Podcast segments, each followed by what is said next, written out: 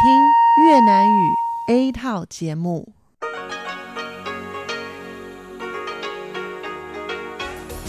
Đây là Đài Phát thanh Quốc tế Đài Loan RTI.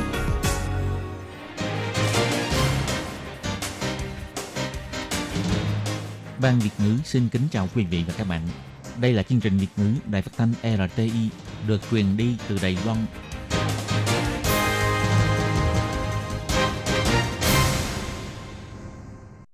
Nhi xin chào các bạn. Xin mời các bạn đón nghe chương trình của Đài Tiếng Nói RTI.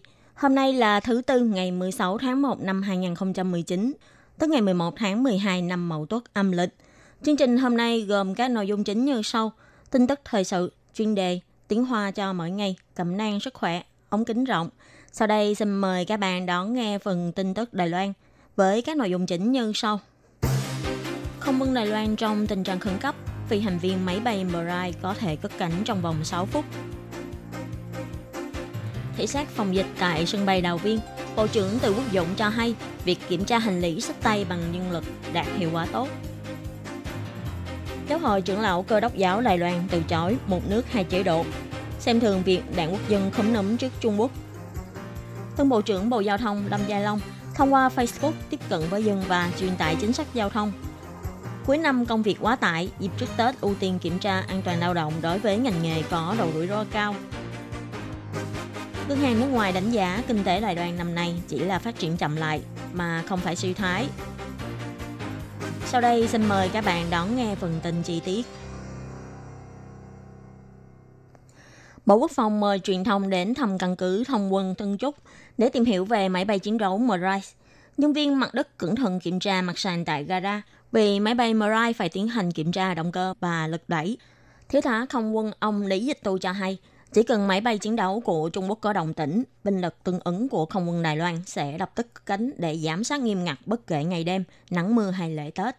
Ông Lý Dịch Tu nói, 只要有相对应的兵力啊、起飞，我们都有相对应的兵力去做 啊、监监侦的动作。那这部分都是一个常态性的方式。 chỉ cần có binh lực tương ứng cất cánh, chúng tôi sẽ cho binh lực tương ứng trinh sát. Trong giai đoạn chuẩn bị 24 trên 24 giờ và cả năm không nghỉ, dù là ngày Tết vẫn có lính gác đứng ở cuối đường băng của sân bay. Một khi nhận được nhiệm vụ khẩn cấp, chúng tôi có thể hoàn thành nhiệm vụ cất cánh trong vòng 6 phút. Theo báo cáo quân sự Trung Quốc năm 2019 của Cục Tình báo của Mỹ chỉ ra, ngăn ngừa Đài Loan tuyên bố độc lập chính là động lực chính cho sự hiện đại hóa quân sự của Trung Quốc và cũng nhận định kỹ thuật quân sự của Trung Quốc đã dần dần trở thành lực lượng quân sự đứng đầu toàn cầu. Thậm chí có quan chức Cục Tình báo Mỹ nhận định e rằng điều này sẽ làm gia tăng rủi ro Trung Quốc xâm phạm Đài Loan bằng vũ lực. Hôm nay ngày 16 tháng 1, người phát ngôn của Bộ Quốc phòng Đài Loan, ông Trần Cát Trọng cho hay 现在从今年开始，呃，我们所谓的战备任务训练，也就是带着敌情练兵，呃，严部长上任以后， Bắt đầu từ năm nay, huấn luyện nhiệm vụ chuẩn bị chiến đấu chính là phải diễn tập tùy theo tình hình của phía địch. Như Bộ trưởng Nghiêm Đức Phát khi nhậm chức đã nhấn mạnh, đánh ở đâu thì tập ở đó, cho nên cũng có thể kết hợp với tình hình thực địa. Ông Trần Cát Trọng cho hay, trước uy hiếp của địch, quân đội Đài Loan sẽ tuân thủ theo ba điều Tổng thống căn dặn để kiên quyết bám trụ, nhấn mạnh quân đội Đài Loan có đủ năng lực để bảo vệ an ninh quốc gia cũng như cuộc sống dân chủ của người dân. Đồng thời, ông cũng nói quân đội Đài Loan đang cố gắng để xúc tiến tự chế tạo máy bay, tàu chiến tại Đài Loan, hy vọng có thể thông qua việc tăng cường sức mạnh chiến đấu, có thể tạo sự bảo đảm tốt hơn cho an ninh khu vực.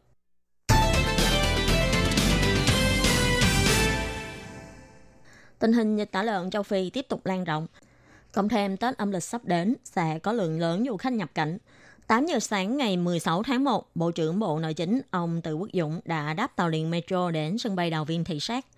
Đích thân tìm hiểu công tác phòng dịch tại tuyến đầu và tuyên truyền với người dân hãy vứt bỏ xúc xích, sản phẩm thịt khi nhập cảnh. Ông Từ Quốc Dũng nói,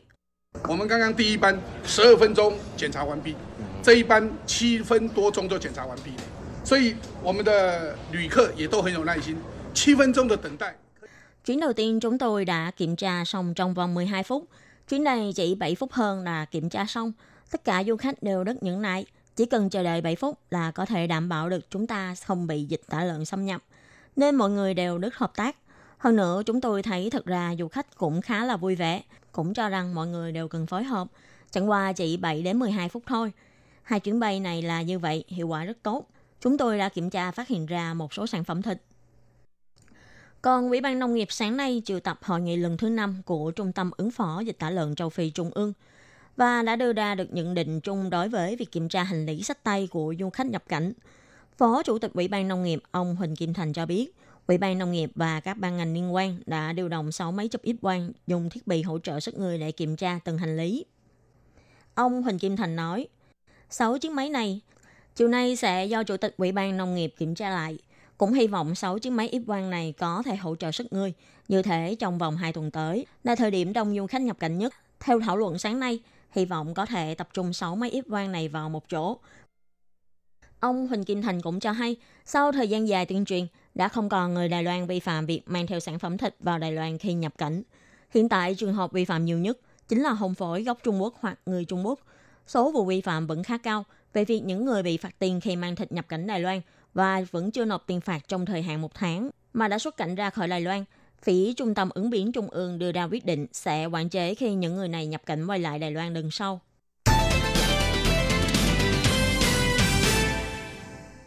Gần đây, Chủ tịch Trung Quốc Tập Cận Bình lấy lý do nhân kỷ niệm 40 năm thư gửi đồng bào Đài Loan để đưa ra lời phát biểu. Nhấn mạnh người Trung Quốc không đánh người Trung Quốc, hai bờ eo biển hòa bình thống nhất theo hình thức một nước hai chế độ. Về việc này, Giáo hội trưởng lão cơ đốc giáo Đài Loan hôm nay ngày 16 tháng 1 đã tổ chức họp báo, bày tỏ kiên quyết bảo vệ chủ quyền và sự tôn nghiêm của Đài Loan, từ chối lời phát biểu của ông Tập Cận Bình về Đài Loan. Chủ tịch Giáo hội trưởng lão Cơ đốc giáo Đài Loan, Mục sư Tiết Bách Tán cho biết, Hôm nay chính là thời khắc tất cả người Đài Loan phải thức tỉnh. Trung Quốc muốn thống nhất Đài Loan thực hiện một nước hai chế độ, nhưng Đài Loan là Đài Loan. Trung Quốc là Trung Quốc, không có nhận thức chung 1992. Chỉ có một Trung Quốc, hãy nhìn Hồng Kông sẽ thấy một nước hai chế độ chỉ là nói dối. Ông Tiếp Bách Tán nói, Hiện tại Trung Quốc Quốc民Đảng 竟然是跟诶中国共产党唱和，而且也一再的用 Hiện nay Đảng Quốc dân và Trung Quốc đang kẻ tông người hứng, lấy nhận thức chung 1992 lừa dối người dân Đài Loan. Chúng tôi cho rằng đây là một việc đáng coi thường. Sau lần phát biểu gần đây nhất của ông Tập Cận Bình, Giáo hội trưởng lão cơ đốc giáo Đài Loan chúng tôi một lần nữa bày tỏ cần kiên quyết bảo vệ chủ quyền và sự tôn nghiêm cho Đài Loan. Ngoài ra, trong buổi tọa đàm sự thật và khó khăn của kinh nghiệm Hồng Kông dưới chế độ một nước hai chế độ, do Hiệp hội thân thiện với Hồng Kông Mai Cao tại Đài Loan tổ chức ở Đài Bắc vào cùng ngày. Bình luận viên thời sự lão làng của Hồng Kông, ông Lưu Duệ Thiệu cho hay, sự đồng thuận của người Hồng Kông đối với Trung Quốc dưới chế độ một nước hai chế độ càng ngày càng giảm. Nguyên nhân là do phương diện chính trị, một nước hai chế độ đã thiên về một nước hơn là hai chế độ. Người Hồng Kông thống trị Hồng Kông trở thành người Hồng Kông yêu nước thống trị Hồng Kông và Trung Quốc cũng không còn nhắc đến vấn đề 50 năm không thay đổi nữa. Ông Lưu Duy Thiệu cho rằng phát biểu gần đây của ông Tập Cận Bình chỉ khiến mối quan hệ hai bờ eo biển ngày càng xa cách, nhất là khi nhìn Trung Quốc đã mất uy tín với người Hồng Kông. Xu thế cảnh báo Hồng Kông của ngày hôm nay, đừng để trở thành Đài Loan của ngày mai, ngày càng trở nên rõ rệt hơn.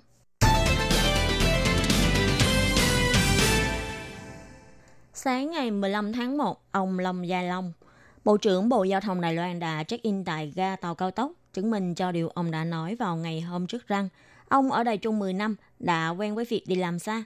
Sáng ngày 16 tháng 1, ông đã cập nhật Facebook bằng trạng thái. Hôm nay vẫn phải đi làm xa, đi đường cao tốc từ Đài Trung đến sân bay Đầu Viên để kiểm tra công tác chuẩn bị cho việc giảm lưu lượng hành khách dịp Tết tại đây. Không những thế, ngay cả những chính sách giao thông quan trọng mà người dân quan tâm, vào lúc gần 9 giờ tối ngày 15 tháng 1, ông Lâm Gia Long cũng thông qua Facebook để thông báo. Chính ngày nghỉ Tết năm nay, đường quốc độ sẽ tạm ngưng thu phí từ lúc 0 giờ đến 5 giờ sáng hàng ngày. Đồng thời, năm nay sẽ có mấy đợt nghỉ liên tục, cũng sẽ được triển khai theo nguyên tắc này. Ông Lâm Gia Long lặp lại điều ông từng nói khi nhậm chức vào ngày 14 tháng 1. Bộ Giao thông có nhiều người có chuyên môn, cũng có cơ chế đánh giá xem xét hoàn thiện, nên đã đập kế hoạch giảm lưu lượng xe cộ trên các tuyến quốc lộ dịp Tết này. Do hai bộ trưởng nhiệm kỳ trước là ông Ngô Hoàng Mu và ông Hà Trân Đáng khi đương nhiệm đều từng thay đổi khoảng thời gian miễn thu phí trên các tuyến quốc lộ vào các dịp nghỉ lễ. Vì thế, ông Lâm Gia Long cũng hiểu người dân quan tâm đến chính sách miễn thu phí các tuyến quốc lộ dịp Tết này. Nếu thay đổi bộ trưởng thì chính sách có thay đổi không? Hơn nữa, Cục Quản lý đường cao tốc tuần trước đã thông báo thời gian miễn thu phí đường cao tốc đợt Tết năm nay sẽ từ 0 đến 5 giờ sáng hàng ngày. Có người đoán ông Lâm Gia Long sau khi nghe báo cáo của Cục Quản lý Đường Cao Tốc nên mới quyết định thực thi theo phản đoán chuyên môn của đơn vị này.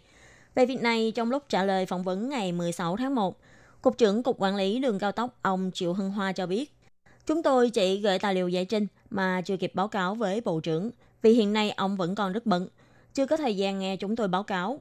Còn theo phán đoán chuyên môn của Cục Quản lý Đường Cao Tốc, thì vì lúc hơn 11 giờ đêm đến 6 giờ sáng, lưu lượng xe vẫn nhiều, để đạt được hiệu quả phân luồng xe cộ. Vì thế đã chọn thời gian miễn thu phí là từ 0 giờ đến 5 giờ sáng.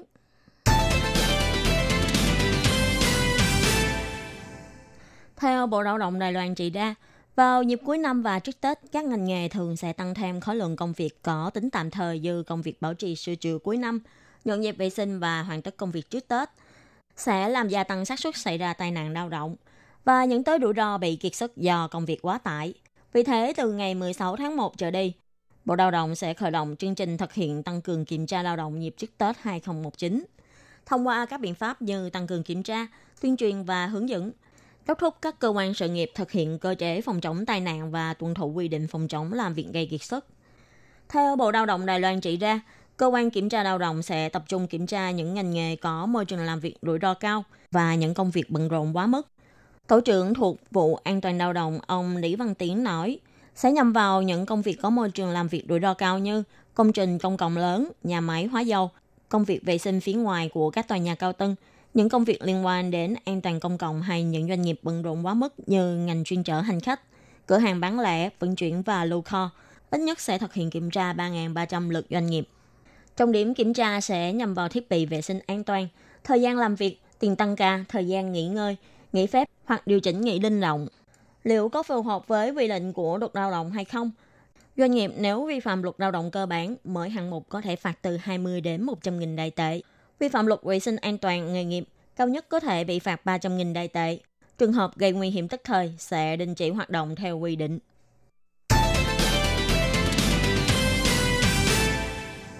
Kinh tế toàn cầu năm nay đang ngập nhiều thách thức, trong đó bao gồm cuộc chiến thương mại Mỹ-Trung liệu có trở thành cuộc chiến thương mại toàn diện hay không?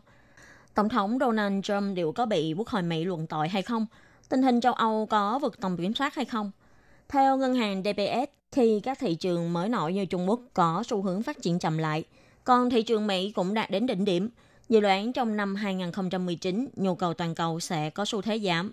Điều này cũng sẽ khiến ngành xuất khẩu của Đài Loan năm nay sẽ gặp nhiều thử thách, nhưng do kinh tế toàn cầu phát triển chậm lại, không đến nỗi bị suy thoái hay nguy cơ như thời khủng hoảng kinh tế năm 2008, mà giống tình trạng cổ phiếu loại A của Trung Quốc bị rớt giá trầm trọng và tình trạng nhân tệ bị mất giá vào năm 2015, khiến kinh tế toàn cầu phát triển chậm lại. Theo bà Mã Thiết Anh, chuyên gia kinh tế và dần kinh nghiệm của ngân hàng DBS phân tích, như nền kinh tế Trung Quốc phát triển chậm lại là bởi năm ngoái đạt 6,6%, năm nay còn 6,2%, giảm 0,4%, ngừng bằng với mức của năm 2015. Kinh tế Mỹ năm ngoái tương đối tốt, đó là nguyên nhân quan trọng vì sao ngành xuất khẩu Đài Loan năm ngoái vẫn chống đỡ nổi. Nhưng kinh tế Mỹ từ đỉnh điểm đã đang bắt đầu xuống dốc. Dẫu sao thì kế hoạch kích thích tài chính và phương án giảm thuế triển khai trước đây, hiệu quả cũng bắt đầu hạ giảm – nên kinh tế Mỹ năm nay sẽ bắt đầu đi xuống từ đỉnh điểm. Với ngành xuất khẩu của Đài Loan mà nói thì đây không phải là điều tốt. Ngân hàng DBS dự đoán với tình hình toàn cầu hiện tại, tỷ lệ tăng trưởng của kinh tế Đài Loan năm nay là 2,2%, giảm 0,5% so với năm trước. Nhưng mấy tháng gần đây, vì ngành xuất khẩu và chế tạo của Đài Loan thấp hơn dự kiến, không loại trừ khả năng sẽ còn thấp hơn. Trước những thách thức này, ngân hàng DBS cũng đề xuất ý kiến với chính phủ Đài Loan có thể cải thiện mức tăng trưởng kinh tế thông qua các biện pháp tài chính như các khoản trợ cấp dưỡng lão, trợ cấp nuôi dạy trẻ, phúc lợi lao động xã hội sẽ có hiệu quả hơn so với việc tăng cường cơ sở hạ tầng. Trên đây là phần bản tin thời sự do Khiến Nhi biên tập và thực hiện. Cảm ơn các bạn đã chú ý lắng nghe. Xin mời các bạn đón nghe tiếp các phần tiếp theo của chương trình. Cảm ơn và hẹn gặp lại. Xin chào quý vị và các bạn thính giả. Chương trình phát thanh tiếng Việt của Đài Phát thanh Quốc tế Đài Loan LTI được truyền thanh 3 buổi tại Việt Nam, mỗi buổi phát 1 tiếng đồng hồ. Buổi phát chính vào lúc 9 giờ đến 10 giờ tối hàng ngày giờ Việt Nam. Ngoài ra tại Gia Nghĩa, Vân Lâm, Đài Nam có thể đón nghe chương trình phát thanh tiếng Việt qua tần số MW 1422 kHz vào lúc 7 giờ đến 8 giờ tối hàng ngày giờ Đài Loan. Xin mời quý vị và các bạn tiếp tục đón nghe nội dung chương trình hôm nay.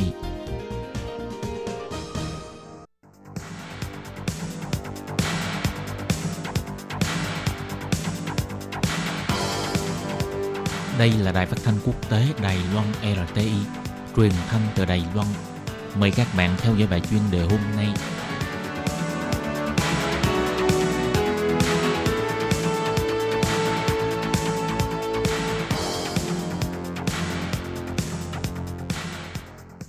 Hello, tôi Kim xin kính chào các bạn. Hoan nghênh các bạn đã đến với bài chuyên đề ngày hôm nay.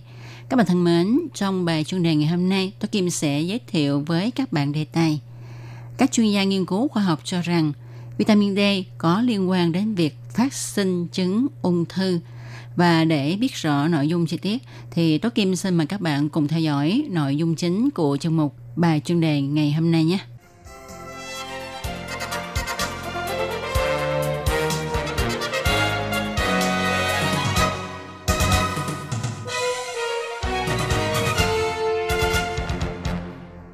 Các bạn thân mến, hiện nay căn bệnh ung thư là một căn bệnh của thời đại. Tại Đài Loan cứ mỗi 5 phút thì có một người mắc chứng ung thư. Và ung thư đại tràng là căn bệnh đứng đầu trong các bệnh ung thư của Đài Loan. Theo nghiên cứu khoa học của các chuyên gia, thì vitamin D có khả năng liên quan đến việc phát sinh ra chứng ung thư. Chủ nhiệm khoa ung bướu Bệnh viện Đài Trung, bác sĩ Liêu Chí Dĩnh cho biết, sau khi theo dõi 90 bệnh nhân ung thư thì cho thấy là chỉ số vitamin D bình quân trong máu của họ đều thấp hơn là chỉ số tiêu chuẩn. Nghiên cứu cho rằng lượng vitamin D thấp có liên quan đến nguy cơ tăng cao tỷ lệ tử vong do ung thư. Chủ nhiệm Liêu Chí Dĩnh cho biết, những năm gần đây qua nghiên cứu phát hiện thì vitamin D có liên quan đến tỷ lệ phát sinh ung thư thậm chí liên quan đến tỷ lệ sống sót của bệnh nhân ung thư. Nhưng quan hệ nhân quả của hai việc này vẫn còn chưa được chấp thuận. Chúng ta gạt bỏ những nhân tố không xác định thì bác sĩ Liêu Chí Dĩnh cho biết là bản thân vitamin D ngoài việc mọi người đều biết là nó có tác dụng xúc tiến xương tăng trưởng ra, nó còn có công năng điều tiết miễn dịch, chống viêm, Thí nghiệm trên động vật cho thấy vitamin D có thể ức chế tế bào ung bướu tăng trưởng. Nghiên cứu trên cơ thể con người cũng phát hiện bệnh nhân ung thư có chỉ số vitamin D trong máu thấp có thể liên quan đến việc gây tăng nguy cơ tử vong do ung thư. Tuy nhiên, cần phải xác định chứng minh trên lâm sàng nhiều hơn nữa. Vitamin D là một dưỡng tố học môn quan trọng của ánh sáng mặt trời. Da của chúng ta cần phải được ánh nắng chiếu rọi mới có thể chuyển hóa thành vitamin D. Thông qua VDA, tức vitamin D thụ thể, để tế bào miễn dịch vận hành ổn định. Nó là những tố quan trọng, là người điều tiết hệ thống miễn dịch. Bác sĩ Liêu Chí Dĩnh cho biết, bệnh nhân ung thư sau khi trải qua phẫu thuật, hóa trị, xạ trị thì thường xuất hiện các triệu chứng mất dinh dưỡng, thiếu vitamin D và vitamin B. Sức đề kháng cơ thể giảm gây ra các triệu chứng như là nổi mụn nước, áp lực tinh thần và thể xác, lo lắng, trầm uất dẫn đến mất ngủ và các tác dụng phụ của thuốc điều trị bệnh vân vân gây ảnh hưởng đến sức khỏe của bệnh nhân cả nửa năm trời. Đối với việc điều trị cho bệnh nhân ung thư, bệnh viện Đài Trung dùng phương thức nâng cao hệ thống miễn dịch cho bệnh nhân thông qua tìm hiểu chỉ số vitamin D, chỉ số phát viêm của cơ thể, vận động, ẩm thực, trao đổi chất, tác dụng phụ của trị liệu, chất lượng sinh hoạt vân vân, giúp bệnh nhân sáng tạo ra mạng phòng vệ cá nhân hóa, tăng cường tỷ lệ điều trị ung thư thành công. Sau khi kết thúc liệu trình điều trị ung thư, bệnh nhân có thể khôi phục lại chế độ ăn uống quân bình hàng ngày, ít ăn những thực phẩm qua chế biến, tránh ăn những thực phẩm gây hại cho sức khỏe. Chúng ta nên chọn những thực phẩm thiên nhiên, nên uống nhiều nước, vận động mỗi ngày, ăn uống nên định lượng, định giờ, không nên thức khuya mới có thể giữ cho cơ thể khỏe mạnh. Và việc bổ sung vitamin D hay là đi phơi nắng để cho cơ thể hấp thụ ánh sáng mặt trời để cơ thể chuyển hóa thành vitamin D cũng là một trong những điều trị hỗ trợ mà các bác sĩ bệnh viện Đài Trung đang tiến hành để giúp cho bệnh nhân ung thư có thể nhanh chóng khỏi bệnh. Các bạn thân mến, các bạn vừa đón nghe bài chuyên đề ngày hôm nay với đề tài sự liên quan giữa vitamin D và chứng ung thư do Tố Kim biên soạn thực hiện. Tố Kim xin chân thành cảm ơn sự chú ý, theo dõi của các bạn. Hẹn gặp lại các bạn vào trong một tuần tới cùng trong giờ này. Thân chào tạm biệt các bạn. Bye bye.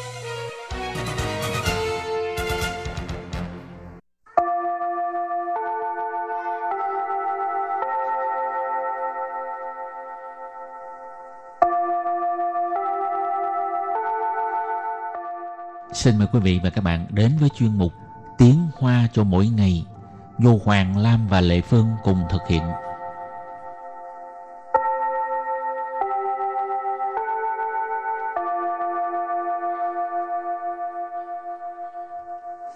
Hoàng Lam và Lệ Phương xin chào tất cả các bạn.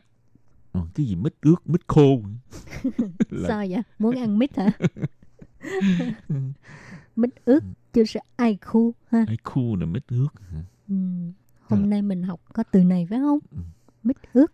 Học, hôm nay chúng ta học hai câu. Câu số 1. Cậu là con trai, đừng có mít ướt như vậy. Câu số 2. Tớ không kiềm chế được bản thân mình. Bây giờ mời các bạn lắng nghe cô giáo đọc hai câu mẫu này bằng tiếng Hoa.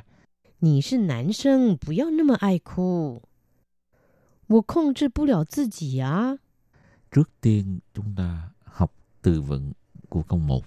Nì là nam sinh, bù yào nâmơ ai khu. Nì. Nì. Đại từ nhân sinh ngôi thứ hai số ít. Ở đây giải thích là cậu. Sì. Sì là là. Nam sinh. Nam sinh tức là con trai. Bù yào. Bù yào, đừng có 那么 Nam mọ. Như vậy. 爱哭。 ai khú mít ướt ừ khóc á. Ừ. bây giờ ghép lại các từ này thành câu hoàn chỉnh mời cô giáo đọc lại câu này bằng tiếng hoa 你是男生，不要那么爱哭。你是男生，不要那么爱 哭。 Câu này có nghĩa là cậu là con trai, đừng có mít ướt như vậy. Và câu thứ hai, tớ không có kiềm chế được bản thân mình. 我控制不了自己啊！ tiếp tục giải thích từ vựng câu 2我 wo đại từ nhân xưng ngôi thứ nhất số ít có nghĩa là tớ Ừ. ở đây giải thích tớ hay là mình tôi Ừ. 控制不了 không trừ tức là kiểm soát hay là kiềm chế không trừ bù liệu tức là không kiềm chế được 自己 自己 là bản thân bản thân mình 啊！ À, ngữ khí từ. Bây giờ ghép lại các từ này thành câu hoàn chỉnh. Mời cô giáo đọc lại câu này bằng tiếng Hoa. 我控制不了自己啊！我控 制不了自己啊！ Câu này có nghĩa là tớ không có kiềm chế được bản thân mình. Và sau đây chúng ta làm quen với các từ vựng mở rộng.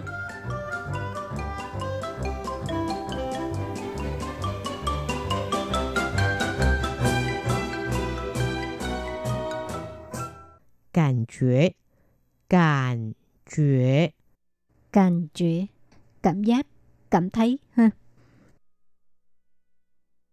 脆弱，脆弱， 脆弱, yếu đuối, yếu ớt. 坚强，坚强， Chén sàng tức là cứng rắn, rắn rỏi ha. 冷漠，冷漠， Lệnh mộ, thờ ơ, lãnh đạm. 爱理不理的，爱理不理的， Ai lì bu lì tợ, khi thì nhiệt tình, khi thì thờ ơ. Đó, bây giờ chúng ta đặt câu cho các từ vựng mở rộng. Từ thứ nhất, cảm觉, cảm giác, cảm thấy. 我今天感觉到头很痛。等一下去看医生。 Hôm nay mình thấy đau đầu. Chút nữa đi coi bác sĩ. 听完他的故事，你的感觉是什么？ Bạn thấy thế nào sau khi nghe về câu chuyện của ông ấy? 很感动，也很佩服。 Ừ, Rất xúc động và rất khâm phục. 好，佩服 tức là khâm phục ha. Cảm động, xúc Cảm động, động ha. cảm động. 好，từ tiếp theo，脆弱，yếu đuối，yếu ớt。他很脆弱，你先不要把 这个消息告诉他。 Cô ấy là con người yếu đuối, yếu ớt. Đừng có nói trước thông tin này cho cô ấy biết. 好，từ tiếp theo，坚强，cứng rắn，cứng cỏi，rắn rỏi ha.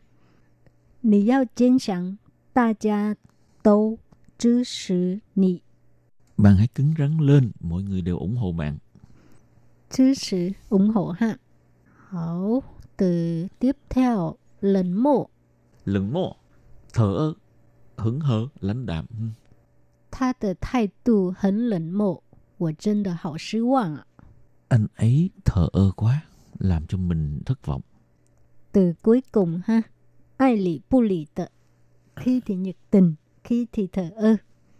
我每次跟他讲这件事，他都爱理不理的。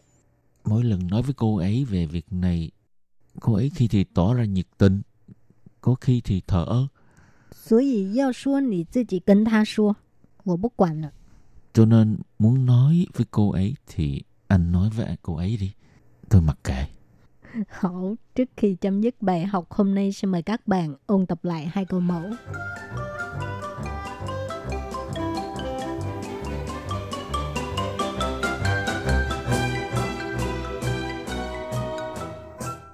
你是男生，不要那么爱哭。我控制不了自己啊。 Trước tiên chúng ta học từ vựng của câu 1. 你是男生，不要那么爱哭。你 Ni, đại từ nhân xưng ngôi thứ hai số ít. Ở đây giải thích là cậu. Ừ. 是 Sư là là. 男生， nán xứng tức là con trai. Bú yào Bú yào, đừng có. Nà mờ Nà mờ, như vậy. Ai khu Ai khu, mít ướt, ừ khóc. Ừ. Bây giờ ghép lại các từ này thành câu hoàn chỉnh. Mời cô giáo đọc lại câu này bằng tiếng Hoa. 你是男生，不要那么爱哭。你是男生，不要那么爱哭。 Câu này có nghĩa là cậu là con trai, đừng có mít ướt như vậy. Và câu thứ hai, tớ không có kiềm chế được bản thân mình. 我控制不了自己啊！ Tiếp tục giải thích từ vựng câu 2.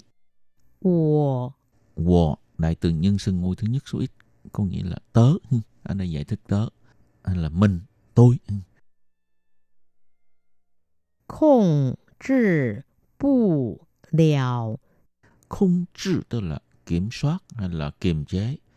Không trị bù liao tức là không kiềm chế được. Tự chỉ. Tự chỉ là bản thân bản thân mình.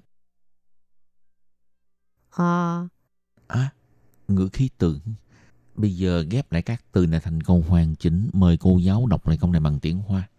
我控制不了自己啊！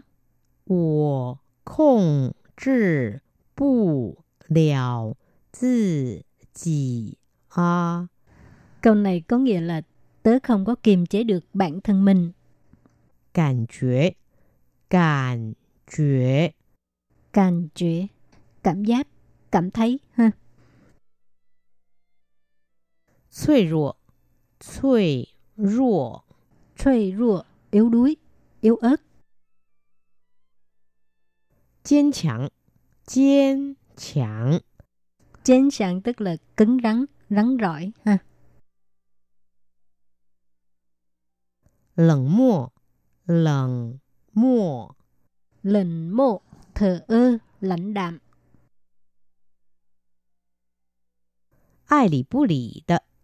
爱理不理的，爱理不理 ai lý bù lý tờ, khi thì nhiệt tình, khi thì thờ ơ. Chuyên mục tiếng Hoa trong mỗi ngày của hôm nay đến đây xin tạm chấm dứt. Cảm ơn các bạn đón nghe. Bye bye. Bye bye.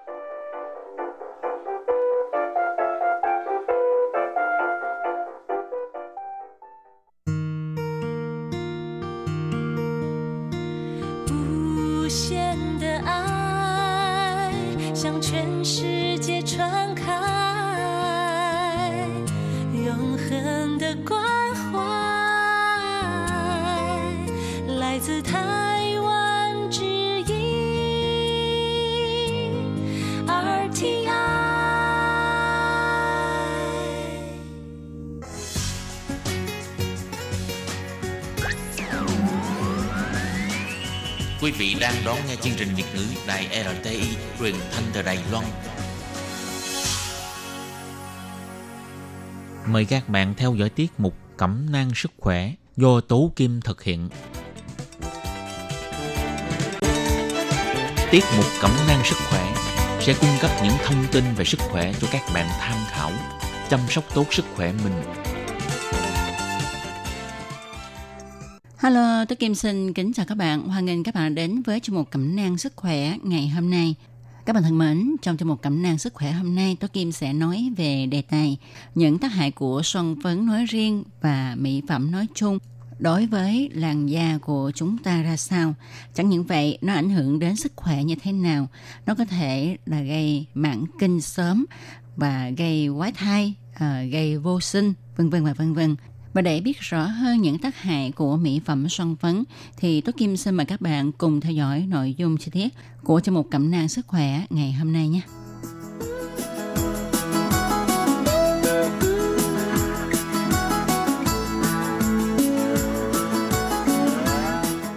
Các bạn thân mến, với xã hội tiến bộ hiện nay thì việc làm đẹp, ha trang điểm, dưỡng da vân vân không còn là đặc quyền của chị em phụ nữ nữa mà cả nam giới người ta cũng rất chú trọng làn da của mình.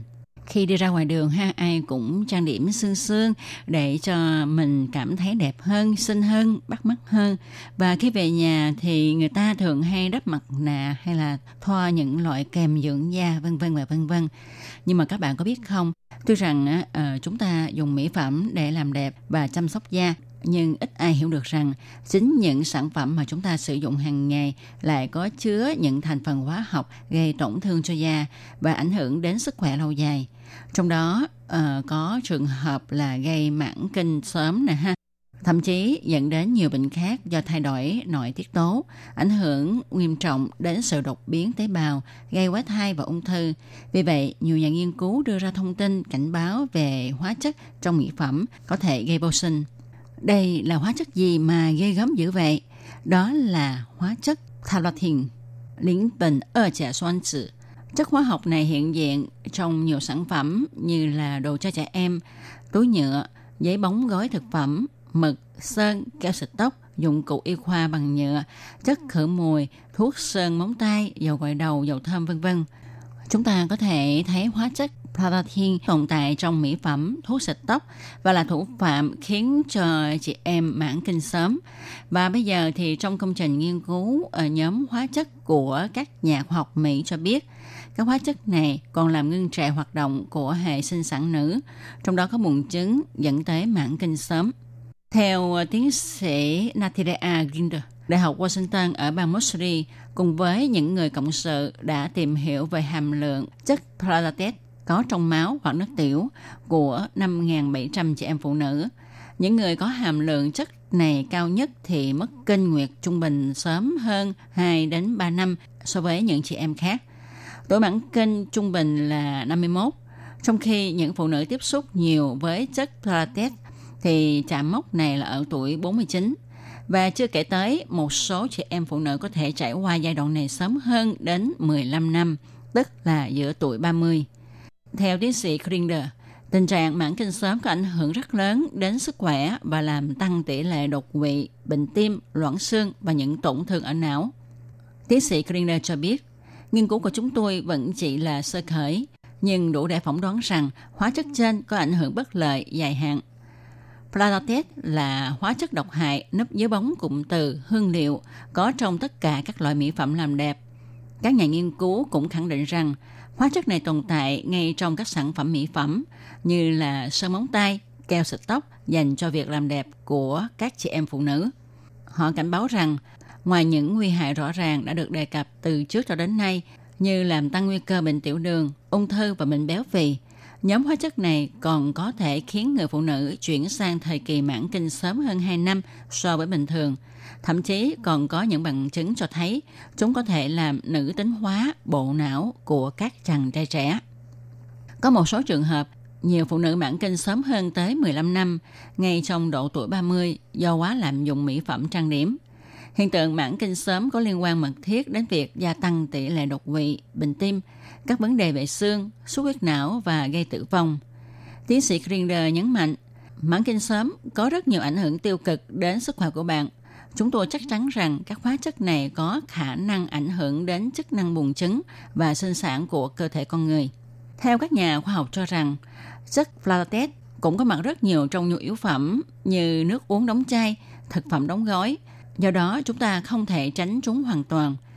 Để bảo vệ sức khỏe cho chính mình, bên cạnh việc hạn chế sử dụng quá nhiều mỹ phẩm, chúng ta nên ăn các thực phẩm có nguồn gốc tươi sống, không qua đóng gói và xử lý.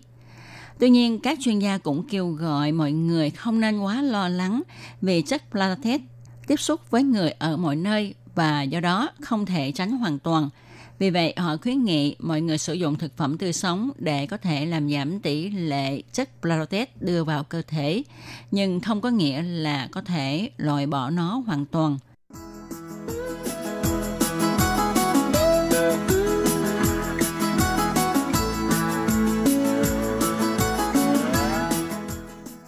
Vậy chất platelet là một chất hóa học như thế nào? Thì theo chuyên gia cho biết rằng chất Platet là một chất hóa dẻo nhựa. Trước đây ở Đài Loan ha thì cũng đã từng trải qua sự kiện về chất hóa dẻo nhựa. Trong mặt hàng mỹ phẩm, nó được dùng để ổn định màu sắc và hương thơm của một số loại mỹ phẩm. Thông thường, chất này được sử dụng nhiều nhất trong thuốc sơn móng tay. Khi chúng ta làm xét nghiệm nước sơn móng tay ha, thì chúng ta sẽ phát hiện là chất Protet có rất nhiều trong loại nước sơn này vì nó là một chất dễ làm hòa tan trong dầu sơn móng tay cho nên các nhà sản xuất nước sơn móng tay sẽ cho chất này vào để cho sản phẩm của mình được bóng đẹp và à, dễ sử dụng. Ngoài ra thì như cũng đã nhắc ở trên ha, ở trong sản phẩm nước hoa tức là dầu thơm ha thì cũng chứa nhiều chất Palatet bởi vì chất này có tác dụng làm ổn định hương thơm cho nước hoa được kéo dài lâu bền, giữ mùi hương không dễ dàng bay đi. Về phần gây tác hại tới sức khỏe, thì được biết chất Platet có thể gây tác hại tới việc sinh sản và phát triển, tổn thương các cơ quan, làm suy giảm miễn dịch, rối loạn nội tiết và ung thư. Thậm chí đối với những phụ nữ có số lượng hóa chất liên quan tới nhóm Platet trong máu, thì nguy cơ sinh con trai bị bất thường ở cơ quan sinh dục càng lớn. Trước kia thì người ta nhận định rằng sau khi con người sử dụng chất hóa học Platet rồi thì nó sẽ để lại một chất độc hại trong cơ thể của con người rất cao. Nhưng thực tế, qua cuộc nghiên cứu thì các chuyên gia thấy rằng các loại mỹ phẩm có chứa một hàm lượng rất cao chất hóa dẻo này sẽ làm ảnh hưởng uh, gây rối loạn tới sự sinh trưởng của tế bào. Tuy nhiên, nếu xét theo tiêu chuẩn của quốc tế và tổ chức Liên minh châu Âu thì họ chấp nhận một lượng lớn chất Palatet có trong các loại mỹ phẩm – nhưng nếu nhìn từ góc độ người tiêu dùng để đảm bảo cho sức khỏe, thì cơ quan chức trách vẫn nên kiểm tra chặt chẽ nồng độ của chất Platet có trong mỹ phẩm. Do đó, đối với người tiêu dùng, cách tốt nhất là nên hạn chế tiếp xúc với loại hóa chất này. Trước khi mua, chúng ta nên đọc kỹ nhãn mát của các loại sản phẩm mỹ phẩm để chắc chắn rằng sản phẩm đó an toàn và không chứa chất Platet, tức chất hóa dẻo. RTI các bạn thân mến, thì vừa rồi ha chúng ta đã tìm hiểu về chất Protet ảnh hưởng đến sức khỏe của con người như thế nào. Nhưng mà các bạn có biết không, cơ quan ở trong cơ thể con người bị ảnh hưởng nhiều nhất bởi chất Protet này đó là cơ quan sinh dục. Trong đó bao gồm cả các em bé. Bắt đầu từ lúc người mẹ mang thai, nếu bà mẹ có tiếp xúc với loại hóa chất này sẽ gây ra sự bất thường ở cơ quan sinh sản của thai nhi. Chẳng hạn đối với bé trai thì tinh hoàng và bộ phận sinh dục của bé trở nên nhỏ hơn. Còn đối với các bé gái thì có thể khiến cho các em dậy thì sớm. Ví dụ ở các bé gái lớn lên tới khoảng 2-3 tuổi thì bú của các bé gái bắt đầu phát triển. Còn đối với phụ nữ ở tuổi trung niên thì có thể sẽ khiến cho họ bước vào giai đoạn mãn kinh sớm hơn 2-3 năm, thậm chí 10 năm so với những chị em phụ nữ bình thường. Nghe như vậy thì ờ, mọi người thật là khó xử ha. Bởi vì nếu mà không sử dụng tới mỹ phẩm để trang điểm thì đâu có được. À, chắc chắn là bất cứ ờ, chị em phụ nữ hay là các mỹ nam thời nay đều yêu thích những loại mỹ phẩm để tô điểm cho vẻ đẹp của mình. Nhưng nếu sử dụng thì sẽ gây tác hại tới sức khỏe. Vậy thì không lẽ trong các mỹ phẩm nhất thiết phải cho thêm chất flatex vào hay không? Có một biện pháp nào tốt hơn hay không? Thì theo chuyên gia cho biết ha, tất cả mọi người ai cũng đều có sử dụng qua mặt hàng mỹ phẩm. Và trong quá trình sử dụng, chúng ta hãy tìm xem một loại nào khác hơn để thay thế cho mỹ phẩm để đảm bảo an toàn cho sức khỏe của chúng ta. Cho đến bây giờ thì ngoài thị trường bán các sản phẩm mỹ phẩm chắc chắn là vẫn phải cho thêm vào loại hóa chất này bởi vì người ta nghĩ tới vấn đề giá thành mà. Cho nên để tìm một loại mỹ phẩm an toàn cho sức khỏe thì thật là khó. Chúng ta phải mở mắt thật là to tìm kiếm thật là nhiều thì họa mai mới có một mặt hàng nào đó ha. Thì cái lượng chất protein nó ít hơn. Thì chúng ta hãy mua những mặt hàng đó. À, tin chắc rằng những sản phẩm này sẽ khá đắt so với túi tiền của chúng ta. Thú thật thì à, đối với chị em phụ nữ chúng ta nếu không sử dụng mỹ phẩm để trang điểm thì chắc là một việc khó dù ít dù nhiều thì chắc chắn rằng mọi người cũng sử dụng tới mỹ phẩm làm đẹp phải không? À, vậy thì với cái thông tin như thế này chúng ta phải làm sao đây? À, bỏ không sử dụng hay sao? Hay là chúng ta sử dụng mà sử dụng như thế nào để tránh gây hại cho sức khỏe của mình đảm bảo an toàn cho bản thân? Thì à, với thắc mắc này ha chuyên gia cũng xin kiến nghị với các bạn là khi vào những ngày cuối tuần và chủ nhật hay là trong trường hợp không có đi hẹn hò, không có tham gia những buổi tiệc tùng gì thì chúng ta nên tránh không dùng mỹ phẩm, tức là không trang điểm nha. Trong một tuần ha chúng ta cố gắng tránh làm sao cho không trang điểm càng nhiều càng tốt. Vì sao? Đó là vì để cho làn da của chúng ta được nghỉ ngơi.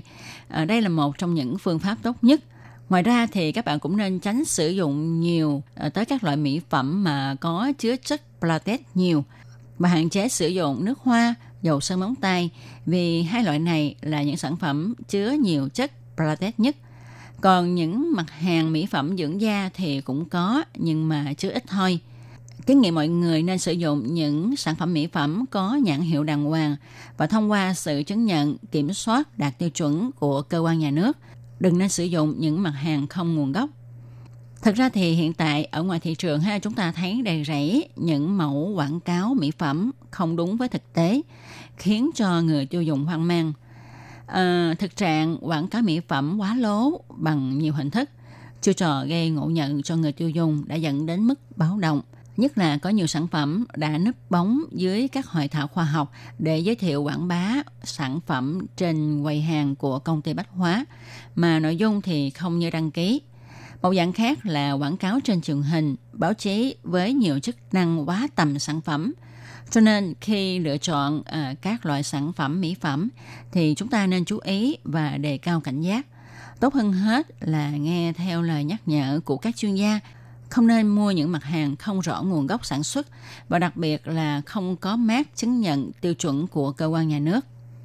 Các bạn nên nhớ rằng, dẫu rằng mỹ phẩm là người bạn đồng hành của mọi người chúng ta, tuy nhiên nếu không biết sử dụng hợp lý thì chúng cũng sẽ trở thành con dao hai lưỡi gây hại cho chính sức khỏe của mình – Hy vọng rằng đề tài hôm nay sẽ góp phần tăng thêm kiến thức cho các bạn khi dùng các loại mỹ phẩm. Hãy nên nhớ rằng chúng ta không chỉ biết làm đẹp mà còn biết bảo vệ sức khỏe cho mình. Các bạn thân mến, trong một cẩm nang sức khỏe ngày hôm nay xin được nói lời chào tạm biệt với các bạn tại đây. Tôi Kim xin chân thành cảm ơn sự chú ý theo dõi của các bạn. Hẹn vào tuần sau các bạn nhé. Bye bye. Quý vị và các bạn thân mến, xin mời quý vị truy cập vào trang web đài RTI để đón nghe chương trình phát thanh tiếng Việt www.rti.org.tvk hoặc là vietnamese.rti.org.tvk.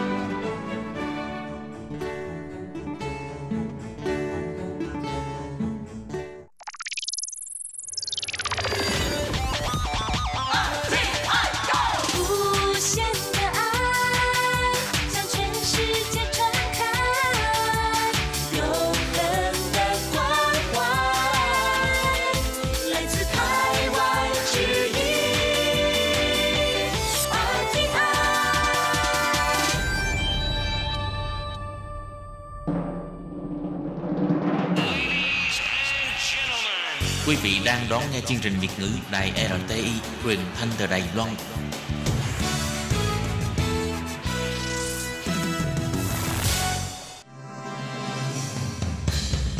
Hoan nghênh quý vị và các bạn đến với chuyên mục Ống kính rộng giới thiệu những thông tin Đài Loan liên quan tới ngoại giao, giáo dục, nông nghiệp, khoa học công nghệ, xã hội, vân vân do Hải Ly thực hiện. Các bạn thân mến, Hải Ly ờ, xin chào các bạn. Hoan nghênh các bạn lại đến với chuyên mục ống kính rộng vào thứ tư hàng tuần. Thưa các bạn thì trong buổi phát vào tuần trước, chúng ta đang cùng được trò chuyện với bạn Mai Quốc Khang, một ờ, chàng trai người Việt Nam đến từ ờ, tỉnh Đồng Tháp. Thì Quốc Khang đã sang Đài Loan lao động được 4 năm. Khang luôn luôn tích cực học tiếng Trung, học hỏi và tham gia những hoạt động về công ích cũng như là những hoạt động dành cho di dân mới để trau dồi bản thân và luôn luôn hướng bản thân theo những cái công việc, những hoạt động rất là tích cực, có ý nghĩa. Và sau đây Hải Ly xin hoan nghênh Mai Quốc Khang trở lại với chương trình hôm nay. Uhm, trước tiên, à, chị Hải Ly xin chào Mai Quốc Khang. Xin chào chị Hải Ly, mình là Mai Quốc Khang, đến từ Trung Lịch.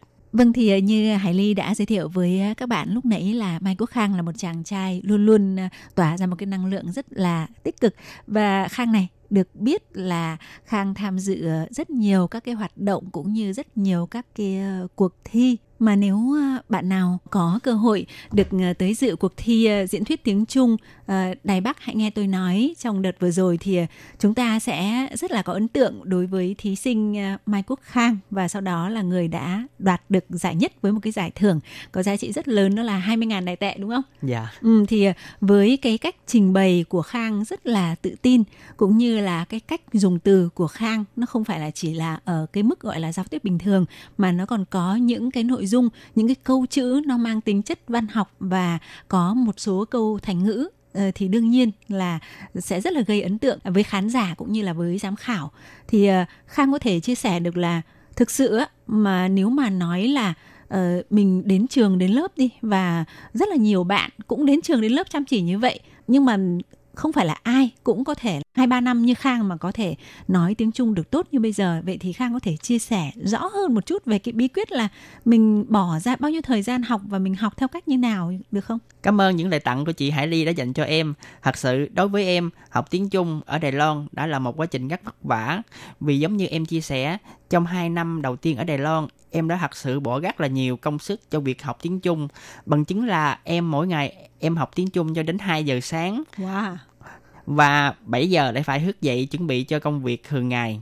À, vì công việc của Khang là thường làm đến 5 giờ cho những cái đơn hàng bình thường và phải tăng ca cho đến 8 giờ 30 cho những cái những cái mà thời buổi tăng ca trong công ty vì thế khang phải dành một khoảng thời gian để học tiếng trung vì trong hai năm đầu có thể nói là nghe và nói của khang là ở mức số 0 vì thế phải bỏ ra rất là nhiều thời gian cho việc đó à, vì bỏ thời gian học đến 2 giờ sáng nên cũng ảnh hưởng đến một phần sức khỏe của khang là gương mặt tàn nổi là đầy mụn. À, theo khang nghĩ là chúng ta nên cần phải là bỏ công sức ra để mới được thu một cái thành quả mà khang đã đạt như ngày hôm nay. Ừ thì ờ, không phải là mọi thứ nó đến một cách đơn giản mà đương nhiên là mình muốn có một cái kết quả nó ngọt bùi thì chúng ta phải chịu rất nhiều khổ trước đó và đầu tư thời gian rồi là hy sinh những cái thời gian để vui chơi, giải trí thì mới có được cái kết quả như Khang ngày hôm nay ha. Và ngoài ra thì ờ, trong cái quá trình à, làm việc ở Đài Loan cũng như là qua cái quá trình mà em tiếp xúc với uh, những người uh, bản địa để mình uh, tìm hiểu thêm về văn hóa của Đài Loan ấy thì em đã uh, nhìn thấy và học hỏi được những cái điều gì hay những cái điều gì thú vị trong cái quá trình này? À, đối với Khang, đến Đài Loan là một trải nghiệm rất là thú vị vì ở Đài Loan Khang không chỉ được làm việc mà song song bên đó thời gian rảnh rỗi Khang còn đi du lịch. À, khi ra ngoài Khang được tiếp xúc với người Đài Loan thì cảm thấy người Đài Loan rất là thân thiện. À, có những lúc Khang không biết đi xe bus hay là chạm xe lửa ở đâu, cứ đến hỏi họ thì họ cũng tận tình chỉ giúp À, song song thì có thể nói Đài Loan là một địa điểm du lịch rất là nổi tiếng ở khu vực Đông Nam Á chúng ta à, với các biểu tượng như là núi Alisan hay là tòa nhà cao nhất Đài Loan. À, đồng thời ẩm thực Đài Loan cũng sẽ là một cái điểm nhấn khi các bạn đến Đài Loan với các món ăn nổi tiếng như là mì bò, mì hào hay là món trà sữa chăn trâu không thể thiếu trong các bạn. Nếu có cơ hội đến Đài Loan thì các bạn hãy trải nghiệm như Khang nhé. Ừ, cảm giác như là khang là đại sứ về du lịch của đài loan ha? Có lẽ là cục du lịch ừ, phải mời khang để có thể giới thiệu về về ẩm thực về du lịch của đài loan cho uh, khách đặc biệt là khách việt nam biết ha? À, thật sự là đối với em luôn có một cái mơ ước là muốn làm hướng dẫn viên du lịch ở đài loan. À, muốn chia sẻ đến mọi người những cái phong cảnh ẩm thực hay là con người đài loan đến cho các bạn ở việt nam và thế giới biết. Uh, theo hải ly nghĩ rằng là cái ước mơ này của Ờ, Ờ, Khang hoàn toàn có thể thực hiện được mà vì bây giờ có các cái lớp ừ, đào tạo và uh, tổ chức thi uh, cấp bằng hướng dẫn viên cho người uh, Việt Nam tại Đài Loan đúng không? À, cũng giống như Khang chia sẻ thì là Khang hiện tại đang có là à, cấp độ 3 tiếng Hoa ở Đài Loan và trong thời gian tới, Khang sẽ cố gắng học tập và thi đến mức độ cao nhất của chứng chỉ Đài Loan, chính là cấp độ 6. À, khi mà vượt tới cấp độ 6 thì Khang sẽ không ngần ngại mà đăng ký à, những khóa học và sau đó thi để lấy cái giấy hành nghề của hướng dẫn viên du lịch. Ồ. Oh. Tuy nhiên thì có một cái khó khăn là Ờ, nếu mà khang, giả dụ như là khang có thể thi được bằng hướng dẫn viên du lịch rồi, nhưng mà theo cái quy định của đài loan ấy, là Khang sang đây làm lao động cho một cái công ty nào đó thì mình chỉ được phép là làm theo công ty này đó thôi chứ làm sao mà lúc đó mình có thể ra ngoài mình sử dụng cái bằng hướng dẫn viên này được không? À, vì đó chính là cái định hướng trong tương lai của Khang. Ừ. Nếu như mà trong cái giai đoạn sau này Khang đã đạt được bằng hướng dẫn du lịch thì Khang sẽ bỏ tư cách lao động hiện tại của Khang và sẽ ký kết hợp đồng với một công ty du lịch ở Đài Loan hoặc là ở Việt Nam Oh, đó là một trong những cái hướng phát triển tương lai của Khang sau này. Tức là khi mà uh, bạn sẽ tiếp tục uh, rèn luyện tiếng Trung và để thi được cái chứng chỉ uh, tiếng Trung cao nhất ở Đài Loan. Và khi lúc đó thì Khang đã có uh, vững tin có đủ cái sự tự tin về cái khả năng ngôn ngữ của mình thì mình có thể đi học cái lớp hướng dẫn viên du lịch. Bởi vì nghe nói là cái lớp ừ, hướng dẫn viên du lịch là cần phải có một cái kiến thức rất là sâu và phải đọc rất là nhiều sách đúng không? Cảm ơn chị Hải Ly đã chia sẻ những kiến thức. À, cũng giống như Khang, Khang là một người rất thích đi du lịch. Nhưng ở Khang, đi du lịch không chỉ là chụp ảnh hay là chỉ check in nơi đến.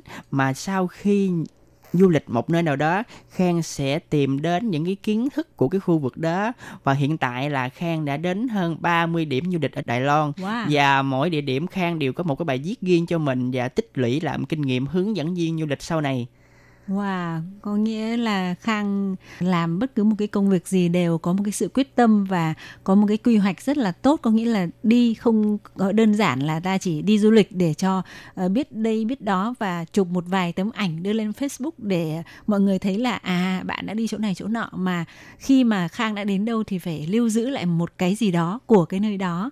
Và Khang đã ghi lại những cái bài viết về những cái nơi mà Khang đã đi qua để có thể sử dụng vào sau này. Ừ, nhưng mà Khang vẫn chưa trả lời cái câu hỏi của chị Hải Ly có nghĩa là khi mà em học hướng dẫn viên du lịch thì em có biết là cái quá trình học nó không hề đơn giản một chút nào bởi vì cái kiến thức mà họ yêu cầu để mình có thể đủ để mình có thể thi ờ, lấy bằng hướng dẫn viên du lịch nó gồm rất là nhiều các lĩnh vực khác nhau. Ví dụ như là về luật của Đài Loan này Uh, rồi là về các cái quy định ví dụ như là về uh, hỗ trợ uh, uh, du khách về mặt uh, vé này vé máy bay này rồi là quy hoạch hành trình này rồi giới thiệu các cái điểm du lịch trên toàn Đài Loan thì uh, người ta không có chỉ định cho mình là à đợt tới bạn sẽ thi là tôi sẽ uh, đề bài sẽ nằm trong là cái phong cảnh của chỗ này chỗ này chỗ này. Mà trong khi Đài Loan thì cảnh đẹp nó cũng vô vàn như vậy. Thì nhỡ đâu mà mình thi vào cái phần mà có thể là mình mình chưa được đi hoặc là mình chưa hiểu sâu về cái đó thì nó cũng không không dễ dàng chút nào. Thì bạn đã có cái sự chuẩn bị tâm lý dần dần về cái vấn đề này chưa? À, thật sự là rất là bất ngờ với những chia sẻ của chị Hải Ly.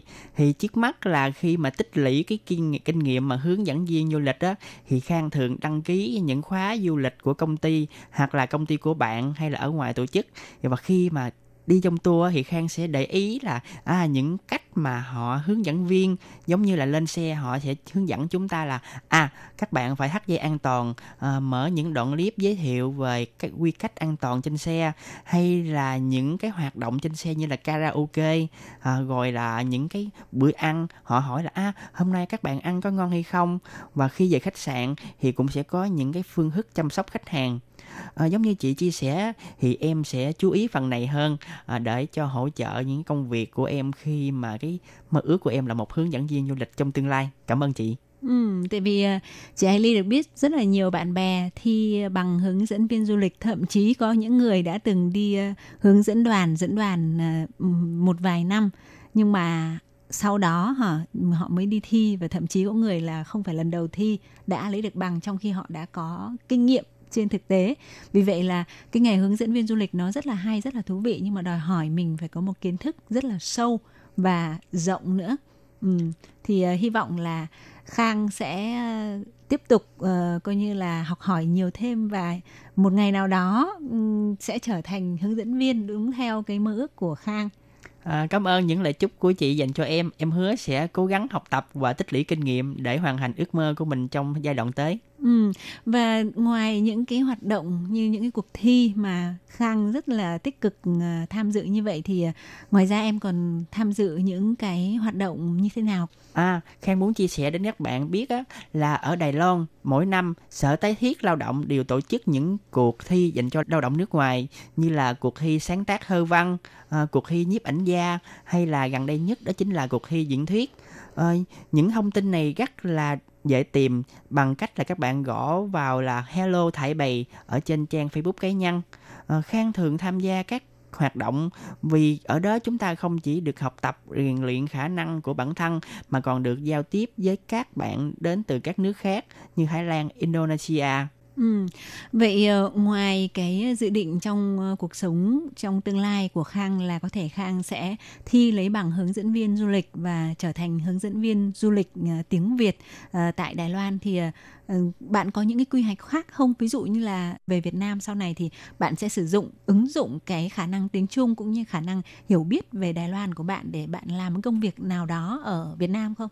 À, theo Khang suy nghĩ, hành trình của một con người không chỉ là một đoạn đường mà ở đó sẽ có rất là nhiều gã ghẻ. À, cũng giống như chị chia sẻ thì em cũng sẽ có các định hướng khác khi mà không thể tiếp tục được uh, nghề nghiệp hướng dẫn viên du lịch như mình mong ước.